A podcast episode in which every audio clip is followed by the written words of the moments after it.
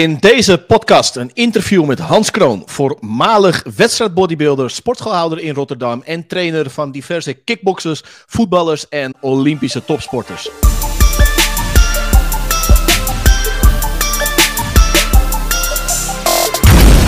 Ja, in deze podcast heb ik dus een interview met Hans Kroon. We gaan het hebben over zijn visie op het gebied van training, zijn pijlers, mentaal, voeding, training, herstel. Het komt allemaal aan bod. Wie begeleidt hij? Hoe doet hij dat? Hoe kijkt hij tegen de materie aan? Ik hoop dat je er wat aan hebt. Het wordt een leuk gesprek. Wil jij sterker worden op squatten, bankdrukken en deadliften? www.strengthacademy.nl Goedemorgen Hans Kroon. Ja, wat ik vooraf wel even moet aangeven is dat ik heb hier een hele mooie microfoon. Uh, die ben ik tijdens de opname met Hans alleen vergeten te selecteren. Hij pakt mijn geluid van mijn camera. Ik ben gelukkig amper aan het woord. Het is niet heel storend. Hans is verder top te verstaan. Oké. Goedemorgen, Jordi. Dankjewel dat je in, uh, in mijn uh, podcast wil verschijnen. Ik moet je eerlijk zeggen dat ik het, dat ik het ook wel een eer vind.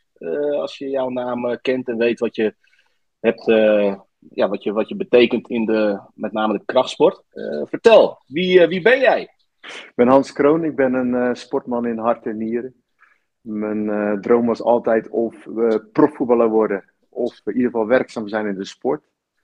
Ik heb 16 jaar gevoetbald en uiteindelijk uh, die profcarrière is er niet van gekomen. Dat heeft ook een samenloop van omstandigheden als oorzaak. al relatief jonge leeftijd ben ik gestart op het SIOS in Overveen. Wat toen nog een uh, opleiding was exclusief uh, voor mannen. Het was een soort elitekorps. Zware ja. toelatingseisen om daar uh, op te kunnen komen. Ik heb me jaar, een jaar lang daarop voorbereid om door de fysieke testen heen te komen. En uiteindelijk van de 3000 aanmeldingen was ik een van de, van de 80 personen die toegelaten werd. En dat betekende dat. Ja, we moesten uh, allerlei uh, sporten doen en allerlei fysieke testen. Springen, lopen, kogelstoten, atletische onderdelen, alle spelsporten. En dan keken ze gewoon eigenlijk wat jouw uh, fysieke vaardigheden daarin waren en wat je potentieel was. En dat was gewoon eigenlijk een afvalrace van ja, wie heeft de meeste skills. En uiteindelijk werd je dan uitverkoren om tot de opleiding toegelaten te worden. Een benchmark eigenlijk.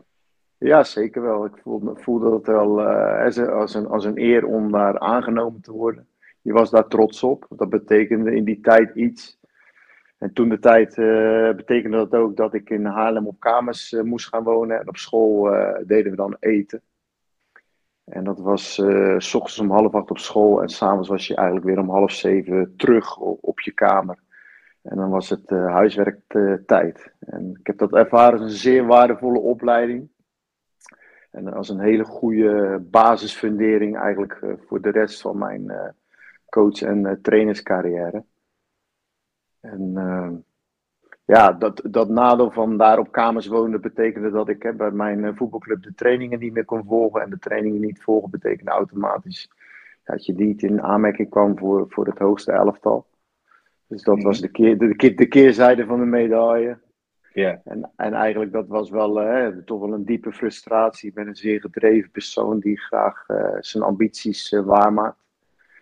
En eigenlijk die frustratie heb ik omgezet in denk ik wel de belangrijkste motivatie om gewoon proberen de beste trainer te worden die ik zou kunnen, kunnen worden eigenlijk. En waar, waar zit die motivatie in?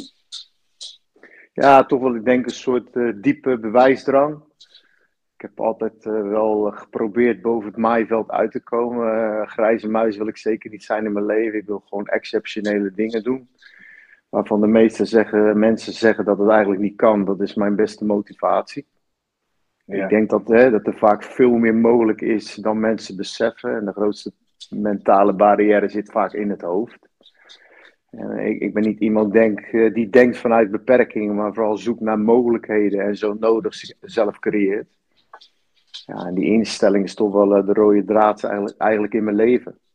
Maar we zijn van, want je beschrijft net inderdaad jouw toelating naar het CIOS tot en met ja. de, en in de volgende zin gebruik je de motivatie om de beste krachttrainer te zijn, of een van de beste, wat je op dit moment uh, bent. Daar zit nog een hele tijd ja, tussen. Er zit een hele gap tussen. Dus na mijn CIOS-periode, toen de tijd had je nog de militaire dienstplicht. Dus dat betekende hè, dat iedere, iedere jonge man in de Nederlandse leger moest dienen zoals dat mooi heet. Als je academie van lichamelijke opvoeding had gevolgd of het CIOS, dan kon je in aanmerking komen voor de sergeant sportinstructeursopleiding. Nou, omdat ik die invulling toch moest doen, uh, leek mij dat de beste keuze. Dus ik heb toen de tijd ook de, de sergeant onderofficiersopleiding gevolgd. En daarna als dienstplichtig uh, sergeant sportinstructeur mijn, mijn dienstplicht vervuld. Wat eigenlijk een perfect moment was om ook nog meer kennis op te doen. En vooral ervaring op te doen met leiding geven aan, aan grotere groepen. Dus als jonge jongen had ik ja, gewoon 30, 40 man onder me die ik gewoon leiding moest geven. En op het sportbureau zaten we met vijf sportinstructeurs die eigenlijk die hele kazerne fysiek moest bedienen. Ja. En, en daarnaast uh, had ik na mijn SIOS-periode ook uh, mijn opleiding tot uh, oefenmeester 1 gedaan bij de KVB als voetbaltrainer. Dan mag je de amateurs trainen? Nee, nee, nee. Ik mag tot en met assistent betaald voetbal. Dus ik heb het ene hoogste voetbaldiploma gehaald ook. En uh, ja, omdat uh, ik altijd hè, die, die voetballers eerste liefde had, uh, heb ik dat, dat trainerschap, die opleiding helemaal voltooid. Uiteindelijk heb ik daar nooit iets mee gedaan. Maar jij, jij, jij geeft training of hebt training gegeven bij Sparta, toch? Als ik het goed heb? Ja, klopt. Wij hebben, zeg maar, ik, ik heb sowieso in mijn SIOS-tijd stage gelopen toen de tijd bij Sparta. Toen, de club van Rotterdam, hè? Ja, ja. Toen Louis Vergaal en dat soort mannen nog daar in het eerste elftal spelen en Barry Hoeks de trainer was, heb ik daar mijn stage gelopen voor mijn oefenmeesteropleiding. En later uh, ja, zijn we eigenlijk teruggekeerd op het oude nest. Heb ik in 2000 voor het eerst een dienstverband gehad als fysieke trainer bij, bij Sparta, wat toen in de Eredivisie speelde. En later hebben we nog een keer uh, een samenwerking gehad uh, onder leiding van uh, Alex Pastoor. eigenlijk het jaar dat we weer de promotie bewerkstelden naar de Eredivisie. En daarna nog een jaar doorgegaan met Alex Pastoor en later met Dick Advocaat. Dan praten we 2010 zo'n beetje? Nee, nee, nee, later hoor. Dat is, dat is nog maar x aantal 15? jaren geleden. Ja, ik denk zoiets, 15, 16. Ja, ik ben, ja. ik ben, altijd, ik ben altijd slecht in jaargetallen, moet ik eerlijk zeggen. Dat, is niet, uh, dat soort data onthoud ik heel slecht. Trainingsdata ont heb ik een fotografisch geheugen voor. Nu ga ik iets heel gek zeggen. In de tijd dat ik 15 was, dat is ongeveer ja. uh, dus 20 jaar geleden, toen wou ik bodybuilder worden, ben uiteindelijk powerlifter geworden. Mm -hmm. um, toen had je nog niet echt uh, de internet en dat soort dingen. Um, en als ik mij dan ging verdiepen in bodybuilders, kwam ik eigenlijk uit al snel bij drie namen. Dat was Barry de Meij, Ed van Amsterdam en Hans Kroon als natural bodybuilder. dat, is een dat is hoe jij uh, ook, wat betreft bodybuilding, ook profileert. Hè? Heb ik dat goed? Ja, het is eigenlijk gek dat je het woord uh, natural aan bodybuilding moet koppelen, maar helaas is die, uh, die aankoppeling is, is, is wel noodzaak, omdat het in mijn ogen echt twee richtingen zijn. Ja. En uh, ik, ik, ik ben al op jonge leeftijd hè, toch wel gefascineerd geraakt door fysieke ontwikkeling. Dus eigenlijk begon ik zelf wel steeds meer de kant op te gaan om te kijken van ja, wat is er nou eigenlijk mogelijk qua spiermassaontwikkeling dat uh, is, is eigenlijk geresulteerd in, in, in, in 1986 dat ik tot de conclusie kwam van hè, ik heb het CIO's gedaan, ik heb sportinstructeursopleiding gedaan. Maar eigenlijk weet ik, weet ik er geen malle moer van af. Ik heb een goede algemene fundering, maar in de finesse hè, van een specifieke trainingsleer op het hypertrofiegebied uh, weet ik gewoon te weinig. Ja. Dat, dat was voor mij hè, de, de, de, de switch van oké, okay, waar moet je heen gaan? Ja, Californië, Gold Gym Venice, World Gym Venice. Dat Beetje was het wel mekka ja. van de bodybuilding. Ja. Mekka, mekka van de bodybuilding. alle de grote der aarde zijn, zijn daar uh, uiteindelijk terecht gekomen. Heb je die ook ontmoet? Ja, ook ontmoet allemaal. Ja, zeker. Ja. Het was eigenlijk een soort uh, jongensdroom uh, die werkelijkheid werd. Aan de andere kant was het ook een eye-opener. Dat het een, een wereld was uh, waar drugs gewoon een ongelooflijk belangrijke rol speelde. Ja.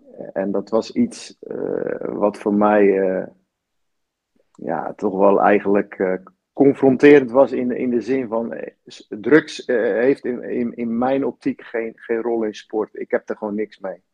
Was je teleurgesteld ja. in die wereld? Ja, misschien was ik die, in die tijd naïef, weet je wel. Dacht ik altijd van, ja, ik, train niet op de juiste manier. Mijn voeding is misschien niet adequaat genoeg. Alleen ik heb de rol van hè, de chemie uh, zeker onderschat en nooit erkend dat dat zo nadrukkelijk aanwezig was. Dat was zeker wel een teleurstelling om te merken dat het eigenlijk normaal was. iedere, iedere, iedere bodybuilder die je aansprak, want je zei dat je het net was doen, ja, die lacht hier gewoon uit. En dat is gewoon, uh, in hun ogen was dat onmogelijk. Dat, daar kwam het eigenlijk wel op neer. Want wat, wat is, uh, daar zat ik ook een beetje in mijn, mijn voorbereiding naar deze podcast aan te denken. Wat is nu eigenlijk de definitie van een natural sporter? Is dat iemand die. ja, kun, je dat, kun je dat voor mij eens geven? Ja, kijk, nogmaals, dat is een persoonlijke uh, mening waar, hoe ik er naar kijk. Ik geloof in eigen kracht. En eigen kracht is gewoon wat kun, je, wat kun je bereiken op basis van training, voeding, rust en herstel en mentale setting. En eigenlijk die wisselwerking van die vier pijlers is waar het om zou moeten draaien in mijn optiek. Ja, en, en zo simpel is het. En alles wat drugsgerelateerd is, is uh, voor mij een stap te ver en is niet mijn ding. Ik wil er niks mee te maken hebben. Ik zie mijn gezondheid als mijn allerbelangrijkste bezit. Ik ben daar extreem zuinig op. En ik zie daar geen plaats voor drugs in. Nee. En, ik, en ik weet, weet je wel, dat sommigen hè, die, die stellen altijd de, de discussie, waar ligt die scheidingslijn dan? Voor mij is het gewoon heel duidelijk, weet je wel, alles op, op gebied van medicatie, tenzij het hè, absoluut eh, noodzakelijk is voor, voor, voor, voor gezondheid. En het is een inter, interventie van een specialist met een duidelijk aanwijsbare reden. Ja, dan, dan ga je de andere afwegingen maken, maar in de relatie tot de sport vind ik dat het, dat het geen plaats heeft. Gewoon het, het, het ooit gebruikt hebben van prestatiebevorderende verboden middelen. Zo moet ik dat eigenlijk zien. Ja, zeker. Ja, nu deel ik jouw mening, zowel als sporter ook als, uh, als, als sportschoolhouder. Um, waar het niet dat ons enige verschil is, en daar ben ik bij jou benieuwd naar, uh, dat, dat ik daar eigenlijk ook verder niks mee doe. Ik geef daar geen rugbaarheid aan. Als mensen aan mij vragen, veel heb je gebruikt? Ik heb dat nog nooit gedaan. maar als ik dat vertel, dan weet ik dat ja, 99 van de 100 mensen mij waarschijnlijk toch niet geloven. Maar dat, dat, dat, is ook geen probleem, weet je. Uh, in mijn bedrijf doe ik daar helemaal niks mee. Maar ik zie dat jij dat heel nadrukkelijk blijft koppelen uh, aan jouw naam. Het, het, woord natural. Is dat een bewuste keuze? Is dat een, is dat een, een nou, soort onderscheid dat je wil maken? Ik moet eerlijk zeggen dat ik het juist helemaal niet bewust doe. En eigenlijk het woord natural, uh, zeker pff, de laatste twintig jaar neem ik zelden in mijn mond ik, je hoort me wel heel vaak praten over eigen kracht. Want netrol, daar kleeft ook altijd een soort stigma aan. Dan krijg je altijd een soort wel of niet eens discussie. Ik wil er niet eens in belanden. Voor mij is het niet eens de, de, discussie waard. Het is gewoon, ik heb een bepaalde visie op sport en topsport. Die visie die draag ik uit met hart en ziel. Uh, ik ga om met mijn atleten alsof het mijn eigen kinderen zijn.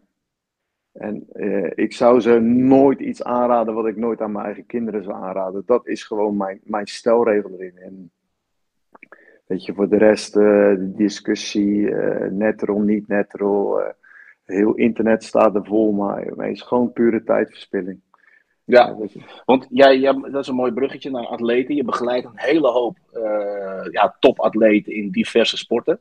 Klopt. Um, ik, uh, heb, ik, uh, ik heb uh, Kukansaki voorbij zien komen. voormalig K1-vechter Glory. heeft ook zijn comeback gemaakt in de Glory. Dat was, was een mooie partij. ik zag Roy Meijer, een judoka, top judoka in de zwaargewicht. Klopt. Um, nog meer? Zoek je het nadrukkelijk in, in één sport? Of kan elke topsport nee, nee, nee, aankloppen? Voor, uh, voor elke sporter kunnen we eigenlijk maatwerk leveren. Uh, ik heb heel veel uh, judokas gedaan. Ik heb vijf Olympische cyclussen gedaan met mijn atleten. We hebben acht, elke Olympische Spelen we hebben Olympische medailles gehaald. Ik heb heel veel met vrouwelijke judoka's succesvol samengewerkt.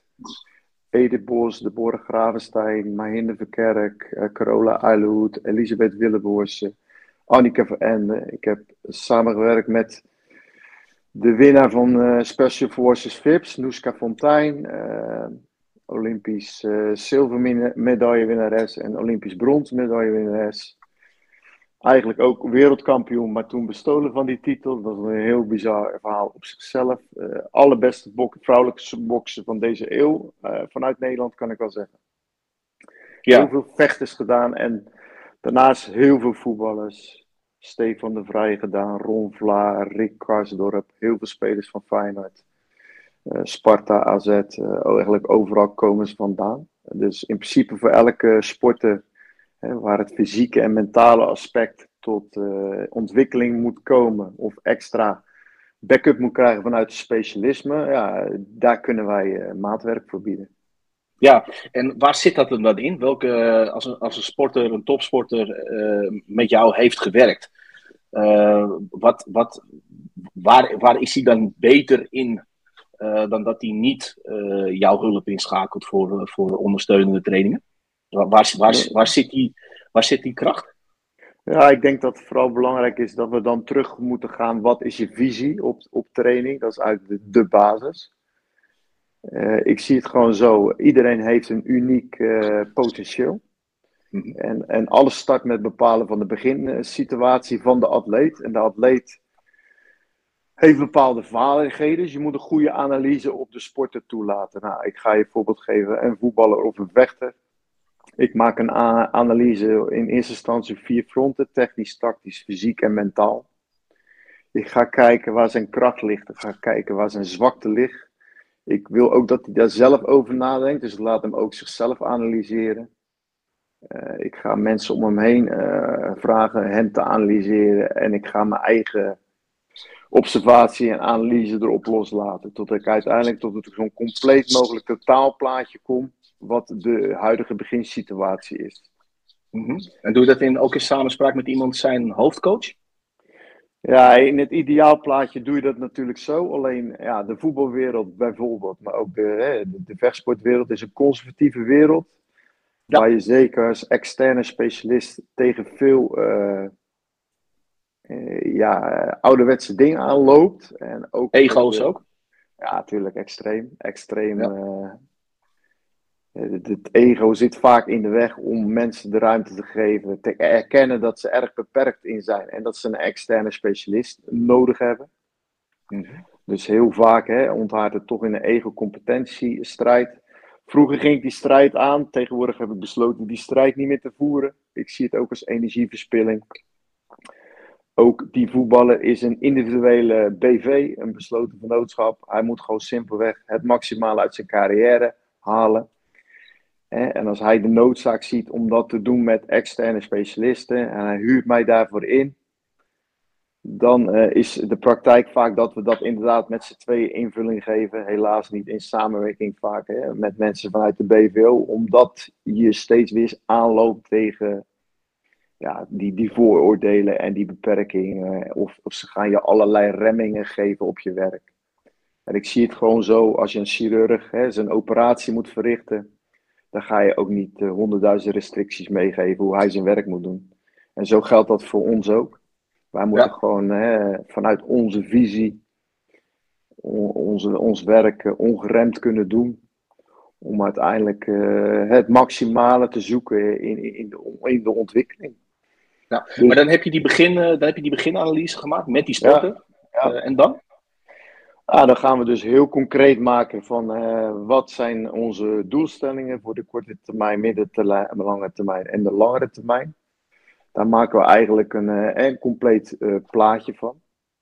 Periodisering. Een periodiseringsmodel gebaseerd op training, gebaseerd op afstemming van de voeding, gebaseerd op afstemming van het slaapmanagement, en ook vooral kijken naar hoe we bepaalde mentale skills tot ontwikkeling moeten gaan brengen.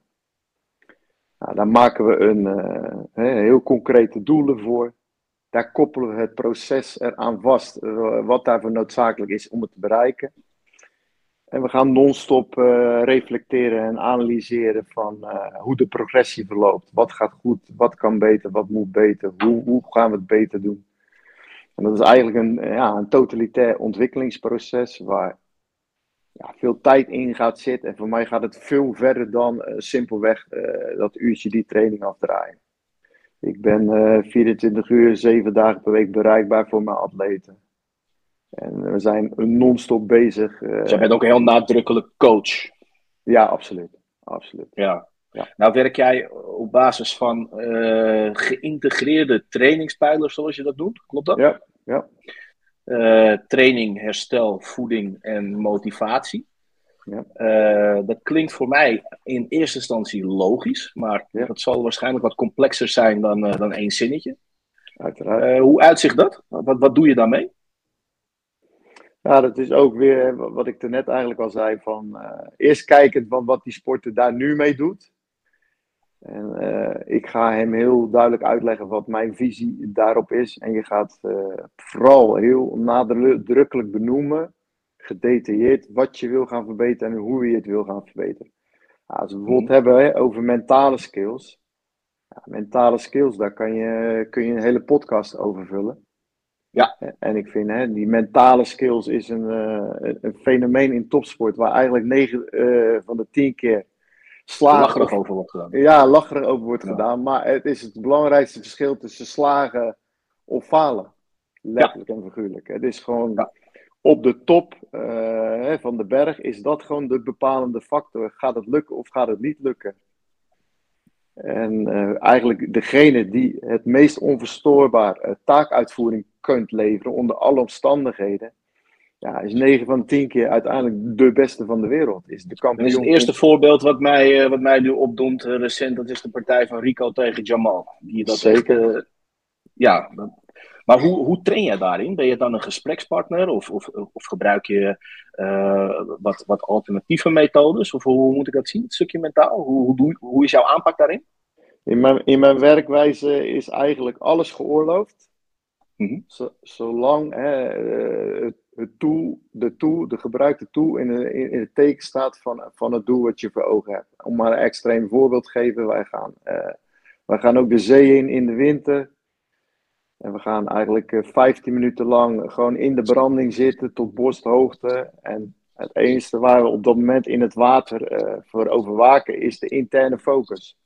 Mm -hmm. nou, dat is, hè, dat, dus ik noem dat een dwingende situatie creëren. In de extreme kou, we hebben 2 graden onder nul in de kou gaan zitten en 15 minuten blijven zitten, ademhaling onder controle houden, gewoon uh, je taak volbrengen, is een extreme stresssituatie. Nou, en wat hè, wil je er eigenlijk mee bereiken, is dat hij leert dealen met angsten, remmingen, beperkingen, ja, die hij ook hè, in zijn topsport gaat tegenkomen. Dus je gaat hem letterlijk en figuurlijk in een dwingende situatie leren te overleven en onverstoorbaar zijn taak te uit te voeren, eigenlijk als een commando of een marinier in een oorlogssituatie. Dat is dan hè, een voorbeeld van, uh, van, van een methode. Ja, je hebt bijvoorbeeld Elevation Mask. Nou, de Elevation Mask is eigenlijk hè, ontworpen voor uh, een soort hoogtetraining simuleren, wat natuurlijk bullshit is. Want dat valt niet te simuleren met dat masker. Maar hè, een high intensity training afwerken met een elevation mask op is wel een situatie waar je, een. Uh, waar je een simulatie krijgt van een soort verstikkingsgevoel. Uh, je hebt het gevoel letterlijk figuurlijk dat je aan het stikken bent, dat je niet genoeg adem kan, kan halen om je zuurstofschuld in te lossen. Nou, dus dat vind ik een prima tool hè, om, een, om een stresssituatie te creëren. Maar is dat mentaal of is dat op dat moment ook zo? Ja, dat is ook gewoon zo. Dat is, dat is zo, zowel mentaal en fysiek is dat zo'n dusdanige stressfactor. Maar wel een perfecte hè, tool om, om, om die uh, situatie te creëren. Wat je, wat, wat je, je gaat zien wat die sporter onder stress gaat doen. Ja, en waar, waar, wat, zie je daar, eh, wat zie je daarin gebeuren? Waar loop je dan tegenaan? Ja, wat, wat zijn daar gevolgen uit? Ja, gevolgen zijn heel simpel. Dat ze de taak niet uit kunnen voeren, dat ze volledig in paniek raken, dat ze gaan hyperventileren. En dat de stress eigenlijk de controle overneemt over, over, over de regie. En wat voor oefenstof stel je daar tegenover vervolgens? Nou, je gaat ten eerste, hè, het is een confronterend moment. En een confronterend moment is vooral een lerend moment. En een lerend moment is ja, uiteindelijk iets wat je weer mee kan nemen in je bagagezakje. Om uiteindelijk, als je weer in zo'n situatie komt, wat kan je er tegen doen? Nou, een van de dingen die daar een ongekend wapen is, is, is ademhaling. En ademhaling, controle, is trainbaar. En ik, ik ben echt een Wim Hof fan. Ik heb het genoeg gehad om meer dan tien jaar geleden met hem in contact te komen. Ik heb gewerkt met Ik heb hem, ook een keer ontmoet. Dat is een hele interessante man, hè? Ja, absoluut. Toen hij nog wat minder, eh, minder bekend was. Maar die kan echt in twee zinnen je dingen laten Juist, doen. precies. Ja. We, hadden, we hadden toen een meeting uh, bij een, uh, een, sponsor van, ons, van ons gym. Hadden we daar thuis een meeting met hem. En we waren met een groep topsporters van tien personen. Nou, hij kwam daar binnen, ja, zoals, zoals Wim Hof is, weet je wel, gewoon losgekleed, onverzorgd maar wel authentiek. En ik hou van authentieke mensen. En, ik ook. Ja. En de man ging praten en ja, de man sprak onze taal. En alles wat, zij, wat hij zei was on the spot. En was herkenbaar. En we gingen heel simpel, heel snel doen. Ja, sportmensen houden van doen. Ik ben ook echt een coach die houdt van doen. Niet eindeloos gesprekken, maar vooral eh, de werkvloer op en aan de slag. En ervaringsleer opdoen. Mhm. Nou, we zijn die uh, ademhalingsoefeningen van hem gaan doen. Hij heeft eigenlijk uh, twee belangrijke technieken. De saturatietechniek en de retentietechniek. En saturatie is eigenlijk door middel van ademhaling het zuurstofgehalte in het bloed proberen te verhogen. En daarna in de retentie. Retentie betekent eigenlijk simpelweg niet meer ademhalen. Dan ga je de opgebouwde zuurstof ga je verbruiken. En die skills van hem zijn zo krachtig dat ik had uh, best wel angst altijd voor verstikkingsdood. En uh, mm. eerst, eerste keer kon ik niet langer die retentie uh, volhouden. En uiteindelijk is mijn recordtijd is 4 minuten 50 geen ademhalen. Zo. en, en wat er dan gebeurt aan, aan focus. En, dat, dat is gewoon bizar. Ik heb geen ervaring met drugs. Maar ik denk dat het wel vergelijkbaar is met dat. Een enorme helderheid en vrijheid in je hoofd. Ja.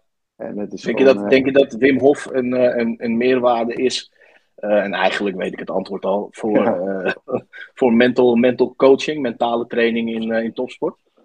Nou, ik denk het niet. Ik weet het wel zeker. Het is gewoon ja. het, het, is, het is iets wat je moet toevoegen aan je toolbox. Met, het, met dat ik die vraag wil stellen, denk ik, joh, die stel geen domme vragen. het, zijn, het, zijn, het zijn geen domme vragen, maar dit was wel een domme vraag. Ja, ja, ja. ja. Nee, ja, nee, nee, ja. Hij, is, hij, kijk, hij is een fenomeen, die man. Uh, ik, uh, zo, toen hij tien jaar geleden en minder bekend was als nu, uh, sprak hij meer aan, meer aan dan nu op dit moment. Want ik vond hem toen vooral heel helder. En, vind, de laatste tijd vind ik dat iets verloren gegaan, jammer genoeg. Maar kan ook te maken hebben met zijn drukte en alle exposure die ja, rondom hem... heel populair geworden. Ja, maar, maar, maar ook hij heeft een boek geschreven, De Top Bereiken, is, is je angst overwinnen. Mm Is een geweldig boek, weet je wel, heel helder, eh, zoals hij dat kan. Uh, omschrijft hij wat er gewoon gebeurt met angst, wat je daartegen kunt doen. En het is gewoon herkenbaar voor iedereen. Het is gewoon absoluut uh, leerzame stof en vooral bruikbare stof. dus ja. we zien in deze tijd, er is enorm veel kennis moet niet data worden om de data. Het moet vooral bruikbare kennis zijn. En alles wat je aan kennis kan transferen naar de praktijk. En hè, waar daar het zijn meerwaarde bewijst, ja, dat vind ik vooral waardevol om daarmee bezig te zijn. En uh, eigenlijk, hè, als je de data niet kan toepassen, of eigenlijk niet goed begrijpt hoe de toepasbaarheid van die kennis is, ja, dan weet je eigenlijk niks toch uh, ook, ook terug naar jou uiteindelijk. Uh, we hebben het nu over, over het stukje coaching van jou gehad. Dus ook waar, waar zit de motivatie in, het mentale aspect. Uh, maar nou, want ik, ik, zie dat, ik zie dat de rol van een, van een krachttrainer zie ik als ondersteunend hè, in, zijn, in zijn sport. Ehm, hoe pak je dat aan? Ja, als gaan echt gaan kijken naar de, naar de, oefening, uh, de oefeningkeuze. Stel, jij krijgt een vechtsporter eh, uh, welke oefeningkeuze? Wat laat je hem doen? Nou, kijk, ik geloof heel erg dat de atletische fundering, de atletische skills, de basis is van de piramide. Dus eigenlijk waar wordt dat door gevormd is gewoon beheersing van de grondvormen van het bewegen. Dat is eigenlijk waar, hè, het belangrijkste vak wat wij op het SEALS leren. En dat zijn eigenlijk alle elementaire basic movements uh, die het lichaam kan maken. Squat patronen, hip hinge patronen, lunge patronen, push, pull, roteer, carry. Eigenlijk alle essentiële bewegingspatronen hè, die het bewegingsapparaat kan maken is wat mij betreft de basis van de atletische fundering. Heel functioneel. Ja, weet je, functioneel is ook een, een term die, uh, waar, waar we vaak mee gegooid wordt, maar ik noem maar wat. Hè. Een isolatieoefening kan ook functioneel zijn als er een zwakte zit in de keten. En je moet die geïsoleerd optrainen, bijvoorbeeld met een leg extension, omdat toevallig die vastus medialis hè, met de sporing van je knieschijf wat problemen geeft. En je wil heel specifiek in die area wat hypertrofie creëren, kan een leg extension super functioneel zijn. En met te langere tijd hebben we gezien dat uh, iedereen, uh, alles moest functioneel zijn. Maar wat is functioneel? Zolang de functie verbeterd wordt, wat je op het moment uh, als, als primaire doel hebt gesteld, is, is dat functioneel. En dus dat is een heel ruim begrip. Maar ja, daar zijn we het wel over eens. Kijk, met, met iets functioneel noemen ben je er nog niet. Dan moet je weten waarop het functioneel toepasbaar is. Ja, uh, en hetzelfde met, weet je wel, uh, de core stability hype. Iedereen heeft het maar over core, core, core. Maar ja, jij kan de sterkste core van de wereld hebben. Uh, het lichaam is gewoon een unit. Het lichaam is één grote unit waar alle ketens samenwerken met elkaar. En haal onder die core die benen weg. Ja, en je hebt niks aan je core. Dus weet je, ik vind het, je moet het altijd wel in de context zien. De core is wat mij betreft uh, niet meer als een onderdeel van het geheel. En uh, soms uh, is de core misschien veel sterker dan de rest van de ketens. Ja, heb je nog steeds een disbalans, heb je nog steeds geen hè, optimale energieoverdracht, zitten er nog steeds energielekken en beperkingen in, in het bewegingsapparaat. Ja, wordt het toch zaak om die core minder prioriteit te maken en andere dingen priority te geven. Maar als je, dan, uh, als je dan met een atleet aan de slag gaat, je gaat de gym in, wat, uh, wat, doe, wat doe je dan? Hoe zien de oefeningen eruit? Hoe zien de sets eruit? Gewoon uh, een, een, voorbeeld van, van, een, van een training. Ja, de eerste training, wat ik al zei, is voor mij de bepaling van de beginsituatie. En eigenlijk het is heel simpelweg een, een full body streng training waarbij ik alle belangrijke bewegingspatronen laat passeren.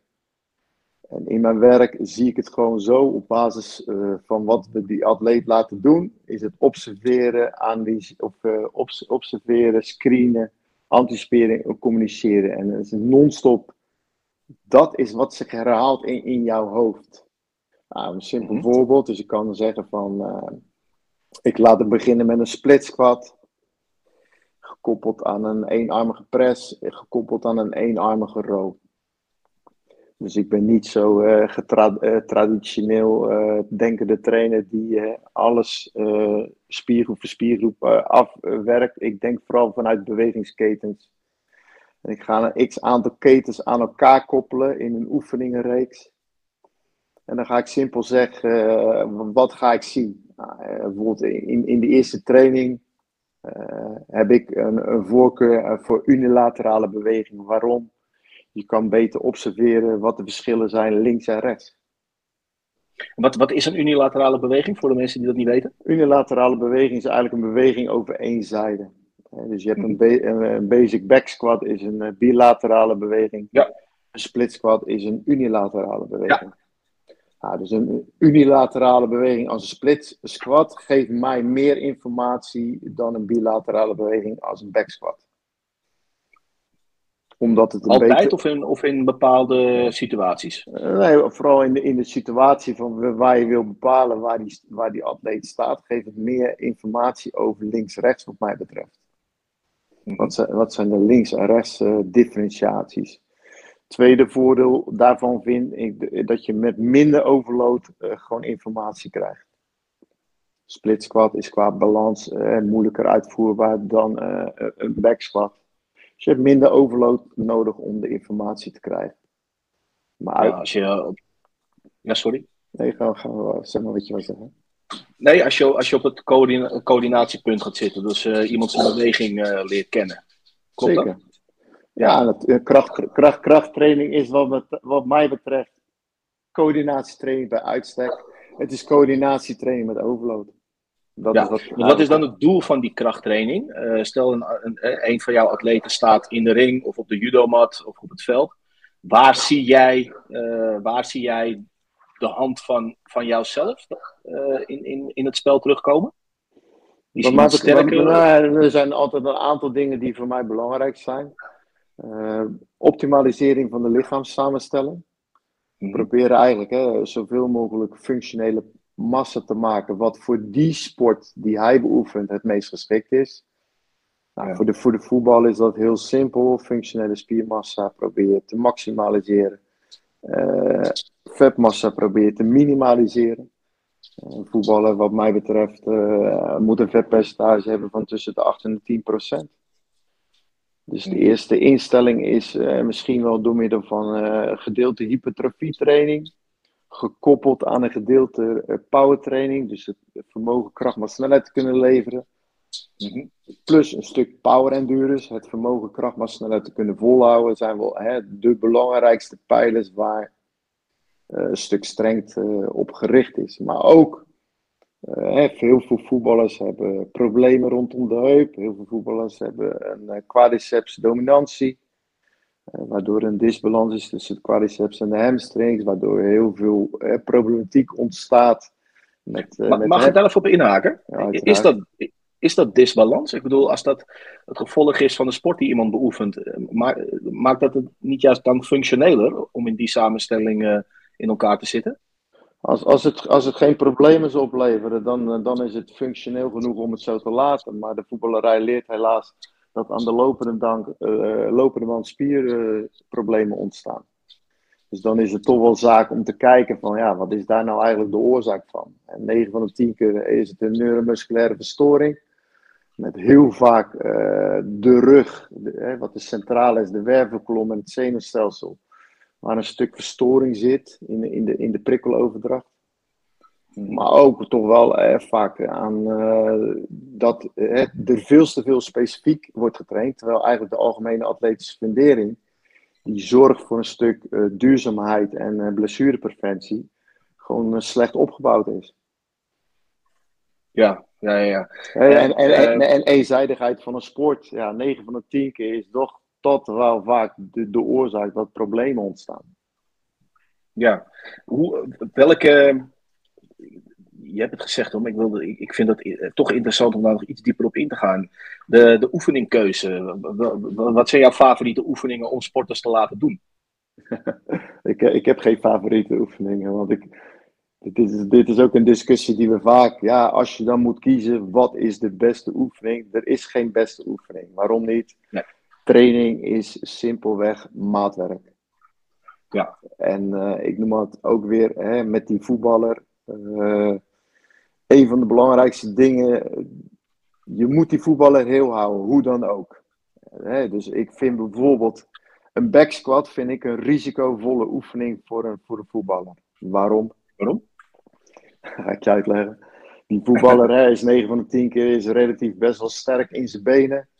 Uh, jij weet als geen ander hè, dat de squat is, is, is een techniek, is een, is een complexe techniek. Is, een, is een techniek die ongelooflijk veel herhaling vraagt om een patroon zo goed mogelijk uh, neuromusculair vast te verleggen. Is een oefening waar zelfs jij nu nog steeds uh, technisch aan het schaven bent om hem te perfectioneren. Ja, stop nooit. Uh, stop nooit, het is een oneindig proces.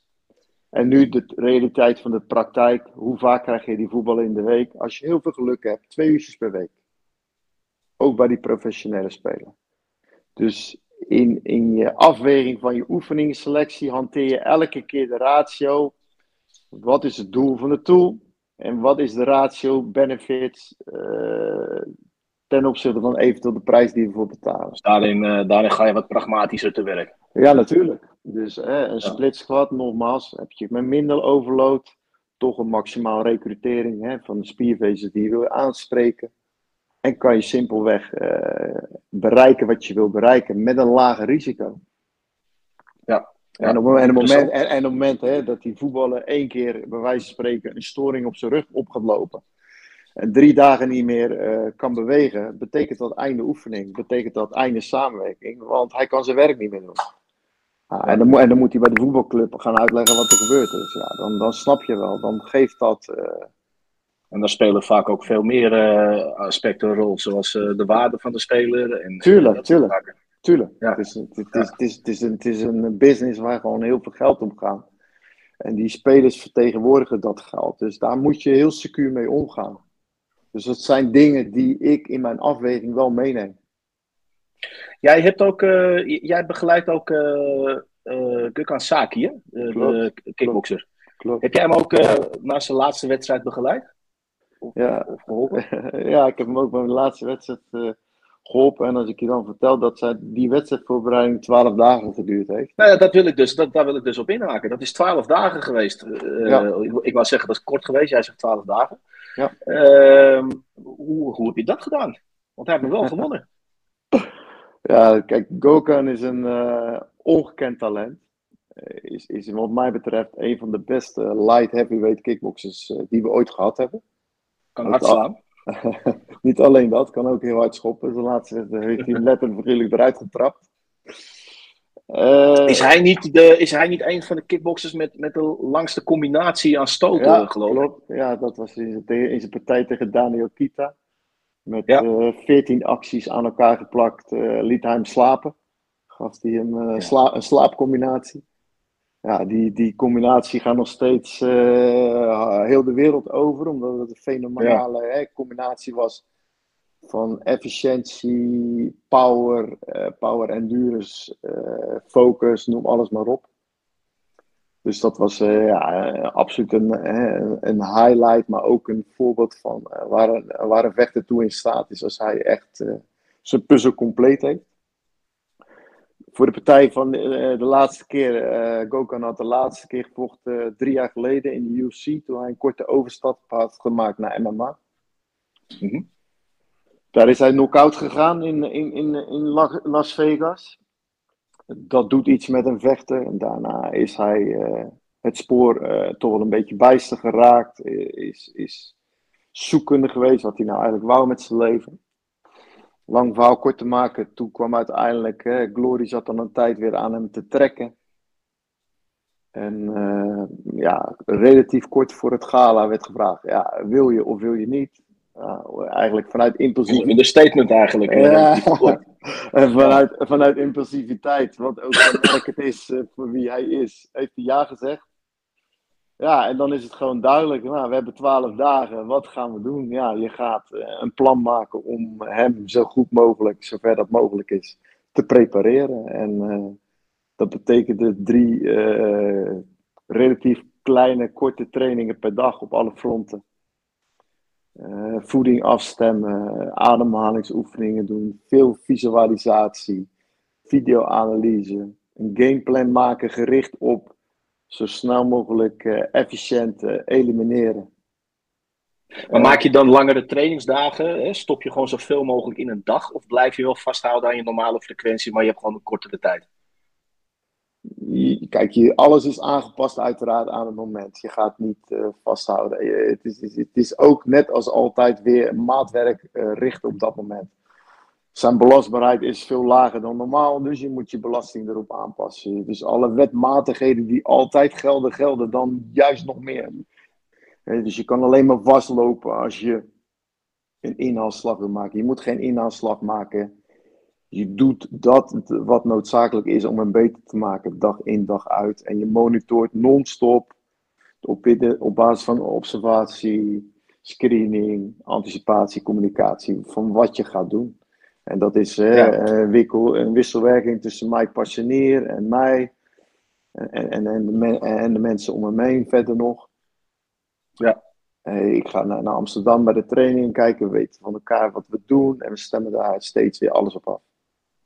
Ja.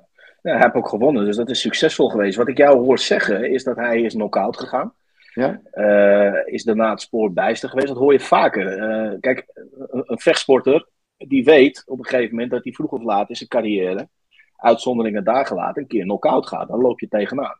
Ja. Ehm, waarom geeft dat dan uiteindelijk toch zo'n mentale klap aan een sporter dat hij daar zo lang uh, aan, aan onderdoor gaat? Hoe ga je daarmee om? Dat een risico wat je loopt als sporter daadwerkelijk gebeurt. En hoe ga je er daarmee om als hij daar ja, toch, toch wel, toch wel uh, slecht mee omgaat? Ja, kijk, het is natuurlijk zo dat hè, de, de, de vechtsporter, de gemiddelde vechtsporter, heeft een, uh, ook een bepaalde persoonlijkheid. 9 van de 10 keer is hij niet gewend om te praten over angsten, remmingen en beperkingen. Dus het is sowieso een onderwerp waar je wel een vertrouwensband voor moet hebben om daar überhaupt over te kunnen praten. Het is toch ook wel hè, een macho-wereld bij uitstek, waardoor je niet snel uh, ziet dat dit soort gesprekken plaatsvinden. Dus ik probeer altijd. Uh, het begin... Niet, niet zozeer, want dat, dat is natuurlijk ook, ook, ook privacy. Maar als ik het wat breder trek, een sporter die met een enorme teleurstelling te maken krijgt. Laat, ik het dan, laat ik het dan zo schetsen. Die zal toch vroeg of laat, of eigenlijk gewoon vroeg, zal hij de draad weer moeten oppakken. Zeker. hoe, hoe, hoe is daar je aanpak in? Nou, kijk, nogmaals, ik vind dat, ik, ik, trek het veel breder. Tegenslagen horen bij het leven, horen bij het gewone leven, horen bij het sportleven. En bepalend is hoe jij ermee omgaat. Beschouw je het als een leren moment en neem je het zo mee. En ga je kijken wat je eraan kunt doen om daar je voordeel mee te doen. Of ga je levenslang het meenemen als ballast en gaat het een beperking worden. Dus het begint wat mij betreft altijd met bespreekbaar maken. Wat is er nou eigenlijk gebeurd? Wat ging goed, wat kan beter en wat kunnen we doen met de ervaring van het moment? Dus ik doe graag altijd de, metafoor maken naar het gewoon dagelijks leven. Ja, ik noem maar wat. Hè. Je, je gaat één keer zwaar liefdeverdriet uh, ondervinden in je leven en je hart gaat een keer gebroken worden. Betekent dat dat er nooit meer plaats is voor een vrouw in je leven? Nee, natuurlijk niet. Dat is onzin. Alleen er zijn genoeg voorbeelden hè, van mensen die dusdanig beschadigd geraakt zijn door zo'n moment dat ze daarna nooit meer 100% commitment geven aan, aan, iets. En dat is wat je in sport ook ziet. soms kan neem, jij daar als coach het, neem jij daar als coach het initiatief in naar een ja, sporter toe? Ja, of laat je dat ja. degene zelf? Nee, nee, ik, neem dat, ik, ik laat eerst uh, het, het moment aan hem over. Maar als hij niet komt, dan kom ik. Ik ga sowieso het moment ga ik analyseren met hem. Maar soms heb, heb, je daar gewoon tijd nodig. Ik heb met Ron Vlaar hè, de gemiste penalty tegen Argentinië, halve, halve finale wereldkampioenschap. Uh, waar hij een fantastisch wereldkampioenschap uh, speelde, uitgeroepen werd tot tien beste spelers van de wereld. Ron Beton werd een begrip. Ja. Op dat moment dat die penalties moesten genomen, hij schakelde Messi die wedstrijd behoorlijk uit op het moment dat die penalties genomen werden, een uh, aantal topspelers uh, ontliepen hun verantwoordelijkheid en wouden die penalty nemen. En Louis Vergaal vroeg dan hem of hij wil nemen. En hij zei, ja, zoals hij is, het is een soldaat, die doet wat hem gevraagd wordt. Alleen hij zei ook, ja, ik had gewoon uh, 0,0 ervaring met een penalty nemen op zo'n hoog level met zo'n belangrijke impotentie. Misschien gaf hem dat juist wel een vrij gevoel. Nee, absoluut niet. Hij zegt, uh, nou, uiteindelijk, hè, dat, dat moment uh, faalt hij. Falen tussen aanhalingstekens. Dat was uh, een traumatisch moment voor hem, maar ook een traumatisch moment uh, voor mij als coach. Mhm. En het heeft best wel een behoorlijke tijd geduurd voor we daar echt over konden praten. Hè. Het was gewoon emotioneel dusdanig beladen dat we eigenlijk allebei niet eens de behoefte hadden om het terug te halen. En pas later zijn we dat gaan bespreken. Wat gebeurde nou uiteindelijk? Nou, hij zegt, ik heb gewoon een volledig blackout uh, gehad. Ik ben gewoon hele, hele stukken van dat moment ik gewoon kwijt. Ja, dus het was gewoon eigenlijk simpel. Hij was daar mentaal niet op voorbereid om die taken te kunnen uitvoeren. Maar uiteindelijk, weet je wel, moet je het wel op tafel leggen. Maar je kan, je, kan een, je kan een blackout krijgen. Ik weet dat zelf ook op een van mijn powerlift-wedstrijden. Mm Dat was op de WK in 2016. En ik kon voor de eerste keer een deadlift-beurt doen voor een totaal van 1000 kilo. Ja. Uh, dat was jarenlang mijn heilige doel. En ik ga erheen. En ik zat eigenlijk de hele wedstrijd er lekker in. Ik ga erheen, ik zie die stang liggen. En echt, ik wist niet meer hoe je moest tillen. Ja, dat, dat, is, uh, dat, een blackout, dat is wel, uh, dat is wel, wel, dat is wel heftig.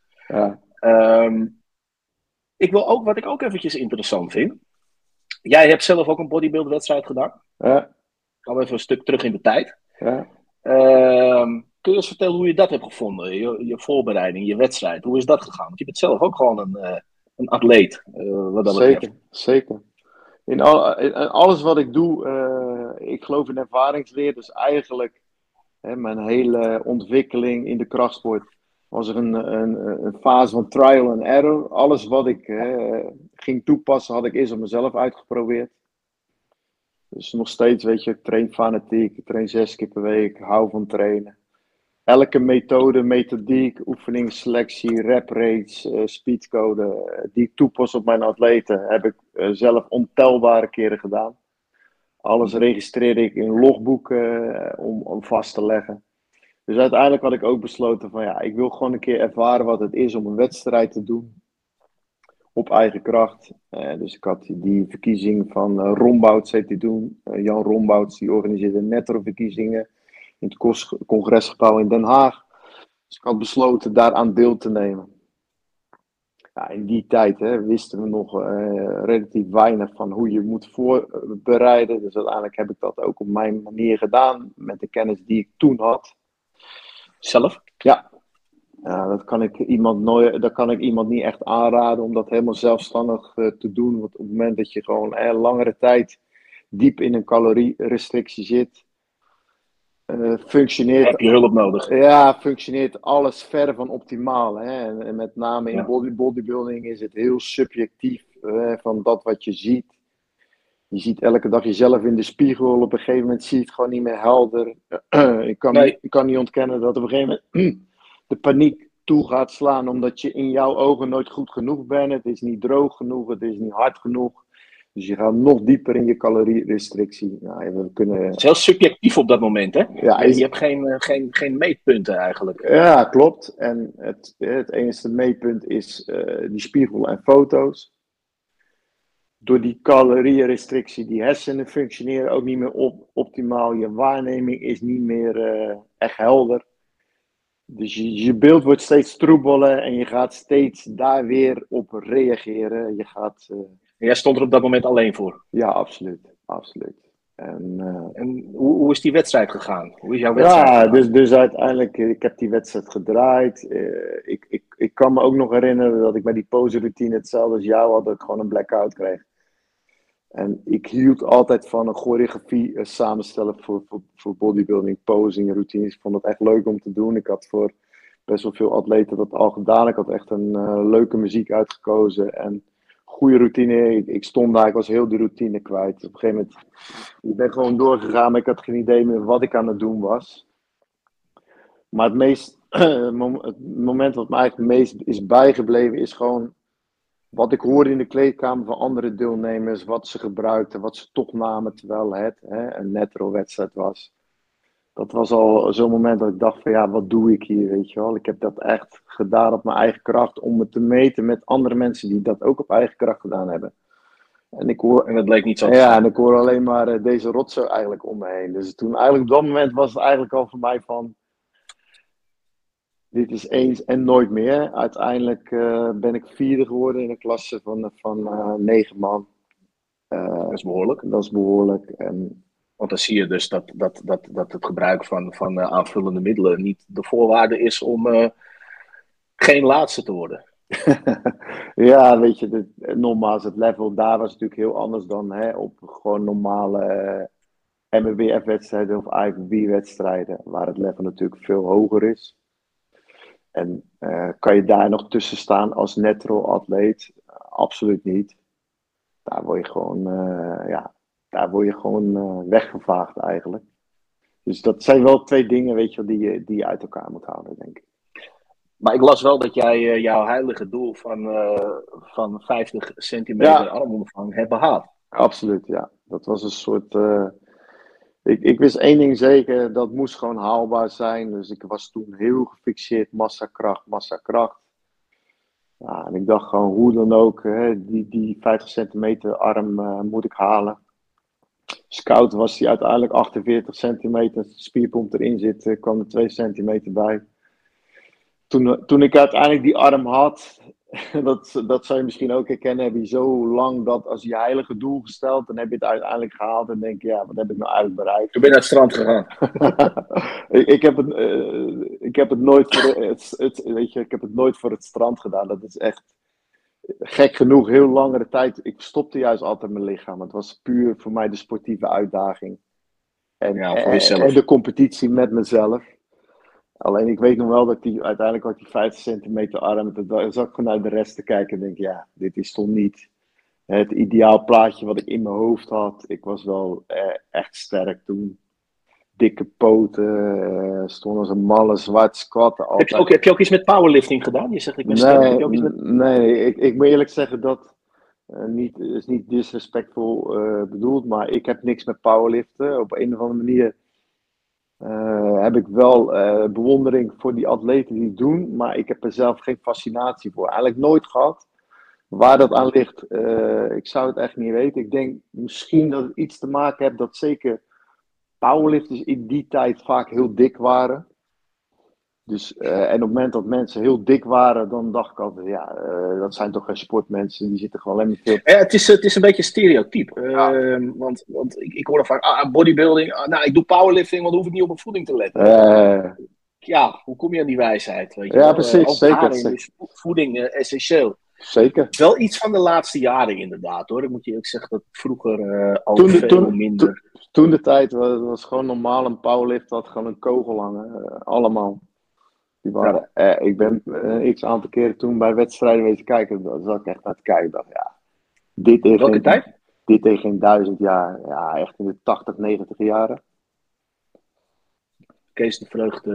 eh, Ja, ja, tuurlijk. Eh, en Henry Dupri, Ja. Ke- Kees de Vreugd, eh, Ab Ja, dat was dan nog eh, een behoorlijk afgetrainde powerlifter. Ja, dat was, Ja, dat, deed, die deed ook bodybuilding, dacht ik. ja, dat was eigenlijk de eerste die een soort mixer had tussen. Dat was eigenlijk de eerste powerlifter. Ik dacht zo, tering man. Die ziet er wel goed uit. Maar, er was Ja, maar Ronnie Coleman bijvoorbeeld ook, hè? Die heeft ook die combinatie eh, Ja. gedaan. Ja, zeker. Zeker. Ja. ja, leuk. En wat mij verbaasde eh, in, in, in wat, wat research was, las ik het goed dat jij vegetarisch bent? Klopt, ja. Nog steeds? Ook in je wedstrijdtijd? Ja, Dus je bent, eh, je, je bent op eigen kracht Ja.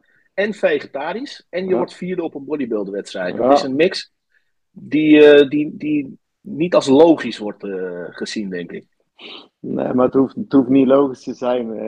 Wat ik je straks ook al zei, ik geloof heel erg in. Hè, dat er veel En dan meer... met, met name bedoelt het vegetarisch op dit Ja, ja, moment. Dat vind ik ja, interessant. ja snap, ik. Hè, dus het is, het is niet eh, gebruikelijk dat mensen vegetariër zijn. Ik heb daar eh, ongelooflijk veel kritiek over gehad en, eh, en bullshit over gehoord. En, mensen Trek je daar wat vanaf? Nee, natuurlijk niet. daar lach ik om. Nee. Haal ik, daar haal ik alleen maar motivatie uit, weet je wel. Mensen mogen van alles vinden, wijzen. Ik kijk gewoon naar wat ze zelf doen. En, eh, het, Nou, ik geef geen, ik geef geen kritiek. Het is, eh, ik geef helemaal geen kritiek. Het is voor mij meer, hey, dat valt mij op. Eh, hoe deed Ja, je dat?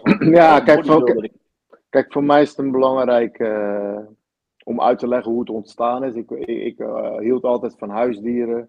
Ik was bij een vriend thuis. Zijn vader was wezen jagen. Die kwam thuis met een grote plastic zak. Daar, eh, daar lagen vier konijnen in met hun hoofden naar beneden in een plas bloed. Met eh, allemaal een gaatje in het voorhoofd. En die waren net afgeknald. En ja, dat was voor mij alsof er eh, lieve dieren vermoord waren door door een, eh, door, door een wapen. Dat zag er eh, uit als een bloederige massa. En dat beeld was zo imponerend voor mij. Dat ik naar huis ben gegaan en tegen moeder heb gezegd: Vanaf vandaag eet ik nooit meer vlees. En dat was het. En moeder zegt: Oké, waarom dan niet? Ik heb het uitgelegd. En ze zegt: Oké, eh, we gaan het zo doen. En dat was eigenlijk de, de, de, het moment dat ik zei: van nou, in mijn leven ik wil geen vlees en geen vis eten. En eh, ja, wat dan? Nou, ik ben gewoon gaan zoeken naar alternatieven. En voor mij, eh, ik gebruikte wel melkproducten. Mijn alternatief was magere kwark. Dus ik werd, werd, Daar heb, je, daar heb je in gecompenseerd. ik werd de kwarkman, ja. Kwarkman, hoeveel? eh, Want ik, ik zit gewoon op 500 gram zo'n pot. eh, zo'n ja bakje eh, per dag. in, in, mijn meest extreme periode had ik vier van die bakken per dag. je wordt wel gedwongen als je die keuze maakt om je heel erg uh, te gaan verdiepen in voeding dan, hè? Klopt. Ja, en dat, en dat vond ik ook interessant. Ik ben toen uh, allerlei voedingscursussen gaan volgen bij Peter van der Zon. Dat was een autodidact op voedingsgebied die ontzettend veel daarvan afweest en ontzettend goed dat kon doseren. Ik ben meerdere cursussen bij hem gaan volgen. Ik ging elk symposium ging bezoeken om mijn kennis te verrijken op dat gebied. En die, die, die hongerigheid naar kennis, uh, zeker op het voedingsgebied, ja, is een enorme aanvulling op, op je werkwijze. En uh, wat ik al zei, ik ben een man van uh, experience. Ik ging alles wat ik leerde gewoon proberen toe te passen. En eigenlijk op het moment dat ik veel meer aandacht ging schenken aan, aan die eiwitinname, schoot, toen trainde ik al zeker 10, 15 jaar, schoot mijn gewicht in, in één jaar met 10 kilo naar boven omdat al die tijd toch hè, de, de, de eiwitaanvoer gewoon simpelweg te laag was.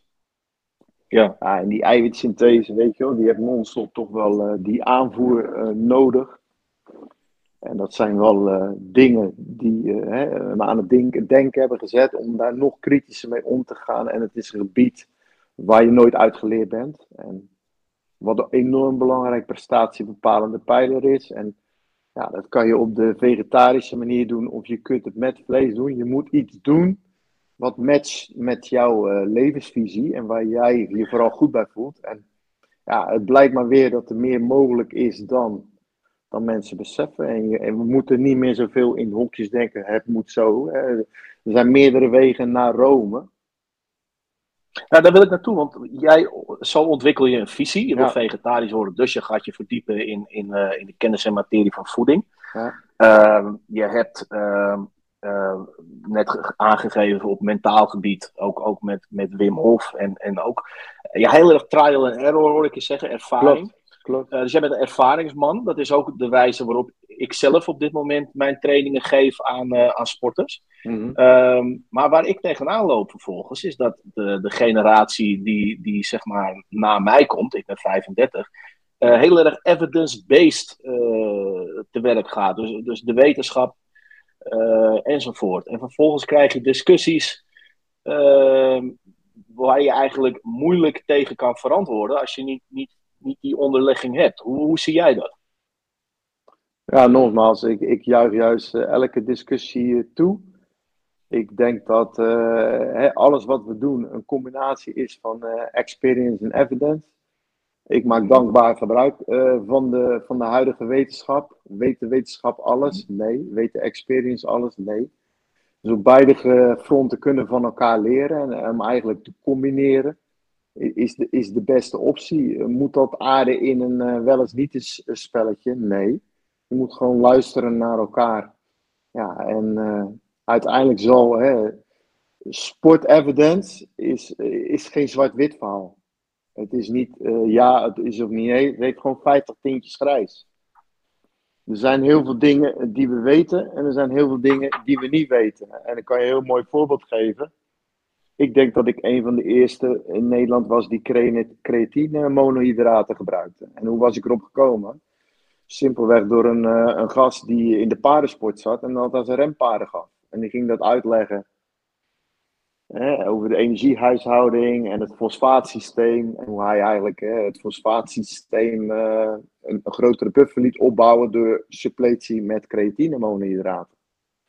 Nou, een van de dingen hè, wat bij een vegetariër laag is, is de CP-gehalte. Nou, dus hè, dus eh, je, je, krijgt geen eh, rood vlees binnen, dus je creatinespiegel is relatief laag. Nou, op het moment dat ik begon te experimenteren met creatine, voelde het voor mij als het gebruik van, hè, hoe zover ik dat kan weten, als drugs. Ik kreeg er een boost van.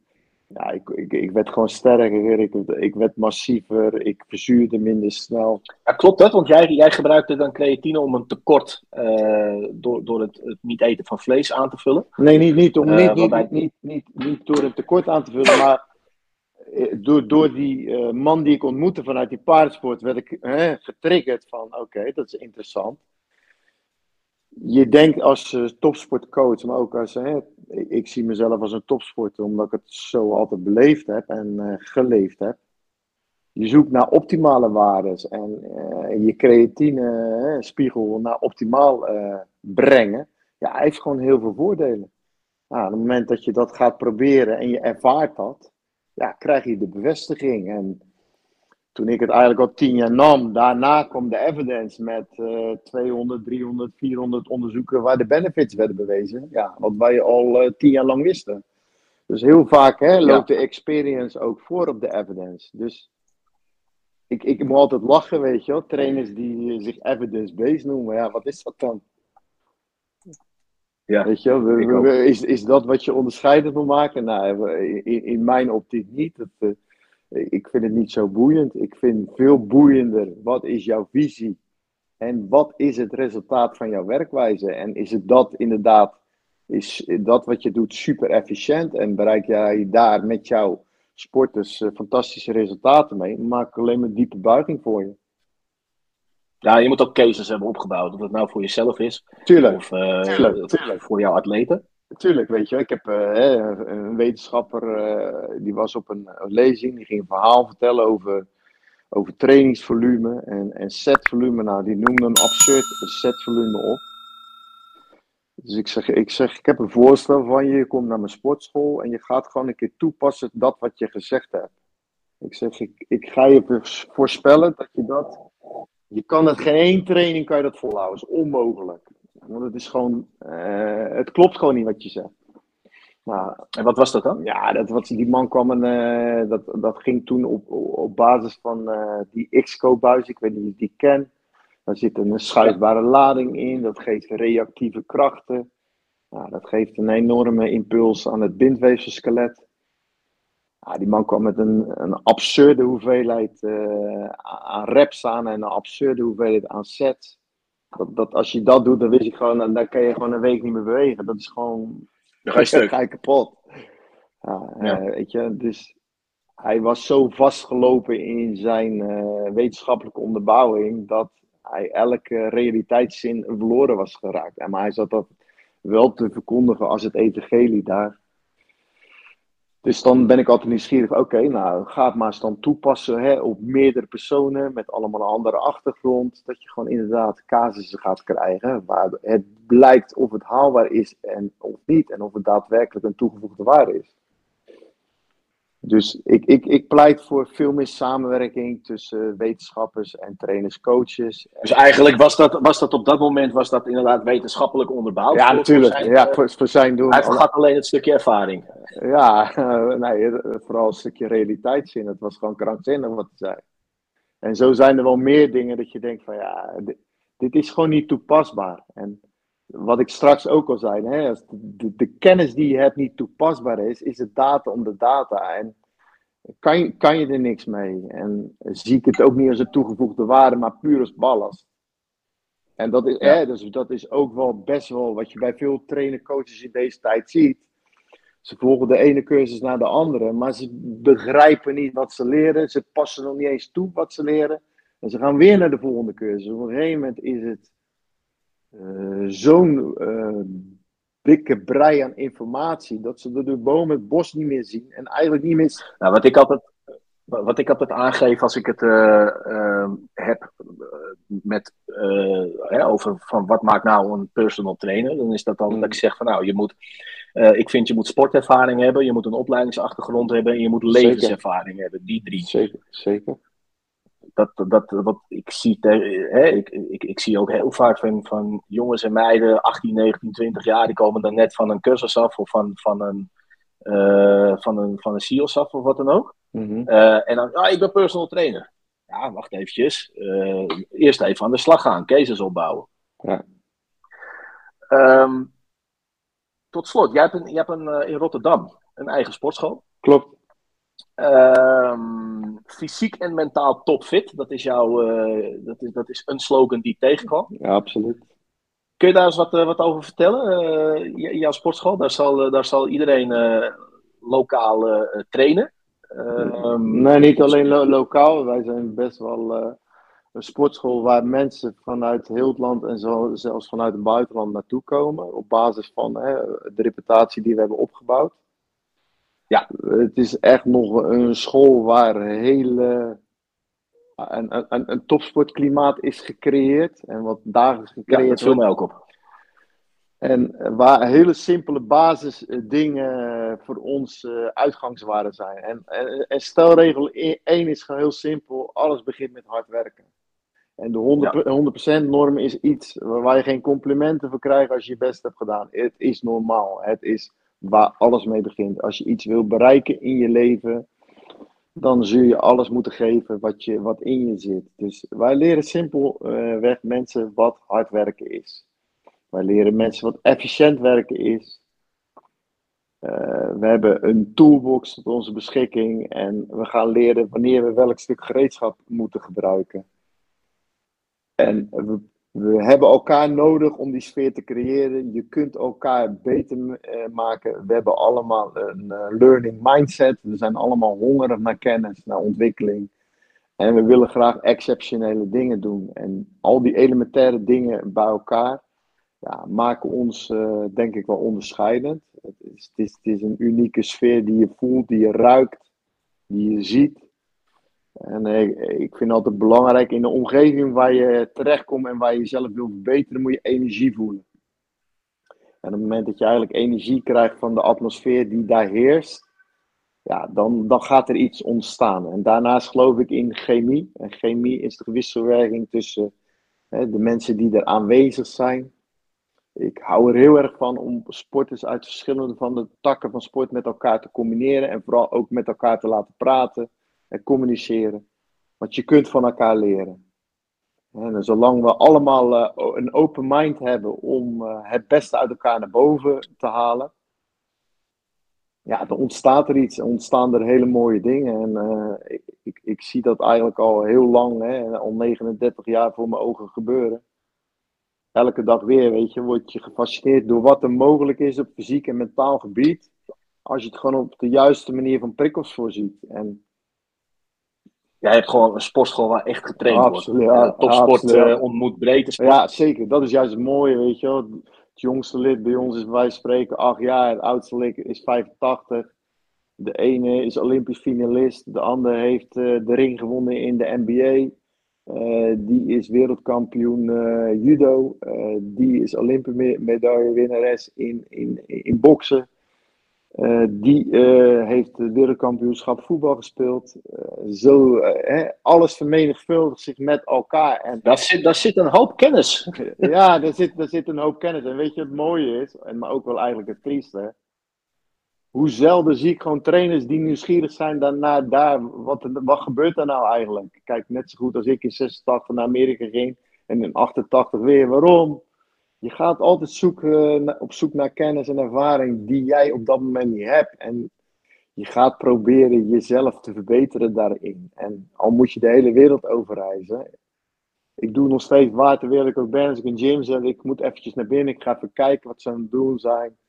En dan zie ik een trainer iets doen wat ik denk van wow. Ja, spreek hem gewoon erop aan. Alleen hier, eh, in dit land, die egels zijn allemaal zo groot en ze zitten liever. Hè? Ja, dat kan niet. Dat, kan, dat is een no-go. Ja, dat is een no-go. En fuck, ja. Uh, moet je kijken, de hele. Ja, er zijn zoveel uh, ongekende topsportprestaties uh, geleverd. Ja, het zou mij als trainer fascineren. Wat doen die gasten daar nou, man? Ja, ja. ja leuk. Zo, hè, dat, dat, dat, dat jij zo'n sportschool hebt waar zoveel zeker. kennis en ervaring zit. Uh, het allerlaatste wat ik graag van je, van je wil weten is, uh, jij begeleidt ook Roy Meijer, Klopt. judoka, zwaargewicht. Ja. Die heeft zijn, zijn laatste wedstrijd, is dat geweest tegen Henk Grom? Ja. Of ben ik slecht geïnformeerd? Volgens mij is dat zijn laatste nee, wedstrijd. Mij, ja. nou, is in ieder geval is niet zijn laatste wedstrijd geweest hoor. Daarna heeft hij in de Bundesliga is hij nog kampioen geworden voor clubs dat, hè, is een manier voor top judoka's ook om geld te verdienen. Dan hè, worden ze ingehuurd door een Bundesliga-club om in de, in de Bundesliga te vechten. Daar heb je een clubteam, een competitie, competitie. Daar heb je ook een Europa Cup in. Dus daar heb hij nog wel uh, menig partij uh, gewonnen. wat is met hem de, de planning de komende, komende tijd? Zijn doelen? Nou, kijk, hij, nadat hij hè, de, Olympische Spelen gemist had eh, en hij verloren had uh, die, die concurrentiestrijd met Henk Grol, uh, is hij vooral commercieel bezig geweest. Heel veel dingen in de televisie- en mediawereld gedaan. Daar heeft hij ook uh, gruwelijke skills voor. Het is een hele bijzondere persoonlijkheid. veel charisma, power uitstraling. Dus hij is gemaakt ook voor dat werk. Hij heeft veel, veel dingen gedaan daarin en hij heeft daar ook ambitie in die richting. En we zijn eigenlijk nu weer uh, zijn sportieve carrière meer prioriteit aan het geven. Dus volgende week gaat hij zijn eerste Grand Prix weer doen in het buitenland. En dat gaat, in principe gaan we door tot de volgende Olympische Spelen en gaan proberen ons daarvoor te kwalificeren. En uiteindelijk een Olympische medaille winnen te halen. Ja, en, en, en, ik moet, en ik moet zeggen, die gast zou je aanspreken dat is gewoon uh, een geboren rasatleet. Is een van de grootste talenten. Nou, ik heb, ik, heb die, ik, heb de, ik heb de video gezien uh, dat hij ging trainen in Jasperschool. Volgens mij was dat met uh, JJ Bosker. Klopt. daar, daar werd hard getraind. Ja, dat was pittig. maar die gast is ook gewoon monsterlijk sterk. Gewoon. Die, en buiten dat hij sterk is, hij heeft zoveel atletisch vermogen. Hij kan zo in een split gaan. Uh, zijn motorische skills, ja, die zijn gewoon ongekend. En, uh, maar hij doet ook handboogschieten. Uh, het, is een hele, het is sowieso een, hij doet, hij doet zeg maar, een programma waar ze steeds andere sporten gaan doen. Dus zodoende heeft hij ook handboogsporten gedaan. Maar bijvoorbeeld hij ja, dat zag ik in diezelfde video's. Ja, ja, ja dat, is een, dat, is, dat is een programma. Dan gaan ze steeds een andere sporter uh, bezoeken. En ze zijn een bobsleeën geweest, een handboogschutter. En dan gaan ze het zelf ook proberen. Maar de man heeft zo, okay. zoveel uh, potentieel in huis dat hij vindt ook alles leuk. En dat is ook wel een beetje hè, zijn valkuil dat hij uh, vaak alles tegelijk wil doen. En uh, voor hem is het heel, gewoon heel moeilijk om in die tunnel te blijven zitten en zich eigenlijk op, met één ding bezig te houden. En ook daarin uh, ja, focus. de focus te behouden. En ook daarin moet je een soort zoeken, ja, wat is het, uh, de ideale weg voor hem met iemand met zoveel veelzijdigheid. Zonder dat hij afgestompt raakt in die tunnel. Hè. Als je soms mensen alleen maar in die tunnel zet, dan kan het ook te donker worden voor ze. Ja, ja, ja interessant. Ik ben benieuwd of hij uh, dan. Uh, want, want, ik heb de wedstrijd niet helemaal meer voor de geest. Ik heb hem wel gezien tegen Henk Grol. Volgens mij was dat echt in een. Klopt het dat het in een, in een split second dat dat over was? Ja, hij was gewoon te gretig en te agressief. Waardoor hij heel simpelweg uh, het overzicht in het gevecht verloor. En Henk daar gruwelijk op counter en een fantastische impom maakte. Ja, uh, we kunnen voor Henk Grol alleen maar een diepe buiging maken voor wat hij in zijn carrière allemaal bereikt heeft en wat voor veerkracht hij heeft getoond als sportman. Ja, en hij was op dat moment gewoon simpelweg de sterke. Alleen die wedstrijd werd niet, of die concurrentiestrijd werd helemaal niet alleen beslist op die wedstrijd. Het was gewoon uh, de cash op de taart voor hem. Hij was gewoon in die laatste fase was hij simpelweg beter als Roy. En uh, ja, hij is terecht gekwalificeerd voor de Olympische Spelen. Alleen helaas werd dat een deceptie, deceptie voor hem. Ja, en door naar de volgende. Ik, uh, uh, ik denk dat we alles, uh, althans, we zullen vast niet alles hebben besproken. ik denk wel dat we een, een, redelijk compleet verhaal hebben. Zijn, zijn er nog dingen die ik heb overgeslagen of niet juist uh, heb, heb, belicht? Of, ehm, om, een, om een beetje een allround beeld van, van jou te geven? Ja, kijk, er is natuurlijk heel veel te vertellen over bijna 39 jaar in die, in die wereld. En je kunt er eindeloos over praten. Maar ik denk dat we een aantal... Ja, ik kan er ook los naar luisteren, moet ik eerlijk zeggen. Ja, ik, ik vind het ook echt mooi, weet je, om erover te hebben. En, en nu schieten je nog honderdduizend verhalen te binnen wat je allemaal hebt meegemaakt. Maar misschien moeten we nog een keer een vervolg eraan geven. Ik, ja, dat lijkt me heel erg leuk. Kijk, in ieder geval voor dit moment zitten er denk ik een hoop uh, leuke dingetjes in. Een belangrijk iets uh, wat ik mee wil geven is, als je jezelf wil ontwikkelen, blijf vooral open in je mind. Uh, zelfs nu nog sta ik er gewoon in als een, als een hongerige leeuw. Ik wil mezelf verbeteren. Ik wil nog steeds een betere trainer, coach worden. En zolang hè, die drive hoog zit bij jezelf, handel ernaar. Laat je ego niet in de weg zitten. Durf gewoon toe te geven als je dingen niet weet. Uh, besteed minder tijd aan je social media. Besteed meer tijd aan en verdieping in, in, in, je job. Want het is gewoon de mooiste job van. Jezelf verbeteren. Ja, tuurlijk. Ja, ja. ja. en, en het, ja, ik denk dat dat. Uh, ja? En het wiel hoeft niet opnieuw uitgevonden te worden. Heel veel dingen zijn gewoon al bekend. En die, die, die zullen hè, altijd hetzelfde blijven in grote lijnen. Het zijn de details die steeds veranderen. Maar ja, en het belangrijkste is, uh, alles wat je doet, leg het vast in logboeken. Dat is eigenlijk het belangrijkste boek wat je op gaat bouwen. Uh, ervaringsleer zegt niks als je het niet koppelt aan uh, reflectie. Dus je moet elke dag je ervaringen koppelen aan een stukje reflectie. En dan kan je er pas echt van leren. Weet je, als mensen zeggen, ja, maar ik doe het al 10, 20 jaar zo. Ja, als je er geen reflectie aan koppelt, dan zegt die ervaring maar niet zoveel. Nee, dat ben ik met je eens. Ik heb, uh, uh, ik heb dat ook lang gehad hoor. Ook als trainer, dat ik werd aangesproken op bepaalde ontwikkelingen. En zeg ja, nee, maar ik doe het al heel lang zo. Weet ja, je wel? En, ja, ja, en dat ik toch denk van ja, maar misschien moet het, wordt het ook eens tijd om het uh, niet meer zo te doen. Weet je wel? Absoluut, absoluut. Dus, absoluut. jezelf blijven doorontwikkelen. Hans, ik wil je ik, ja, ik, ik, ik, zou zo nog een hele dag naar je kunnen luisteren. Want ik vond het gewoon ontzettend interessant. Uh, ik vond het ook een hele eer om met je, met je te mogen praten. Ehm, ik zou het graag nog een keer uh, overdoen met verdieping op verschillende topics. Zeker. Ik denk voor nu ja, dat we eventjes genoeg stof tot nadenken hebben. Zeker. Ik wil, je, ik wil je hartelijk danken voor je medewerking en wens je uh, al het uh, beste toe in, uh, ja, met wat je doet. Graag, heel graag gedaan. En jij ook succes met je carrière en met je werkzaamheden. Ik volg je vanaf ja. afstandje en het is imponerend wat je laat zien. Niks anders dan ja, respect ik, ervoor. Ik, ben ontzettend benieuwd of ik een keer bij je mag trainen, want dat, ja, ik, dat zou ik graag een keer meemaken. Ja, zeker. Je bent altijd welkom. Top, dankjewel. Dankjewel voor het kijken en luisteren naar deze podcast. Ik vraag je om je te abonneren op mijn YouTube-kanaal of podcastkanaal, zodat je elke video als eerste te zien krijgt. Uh, tot de volgende keer.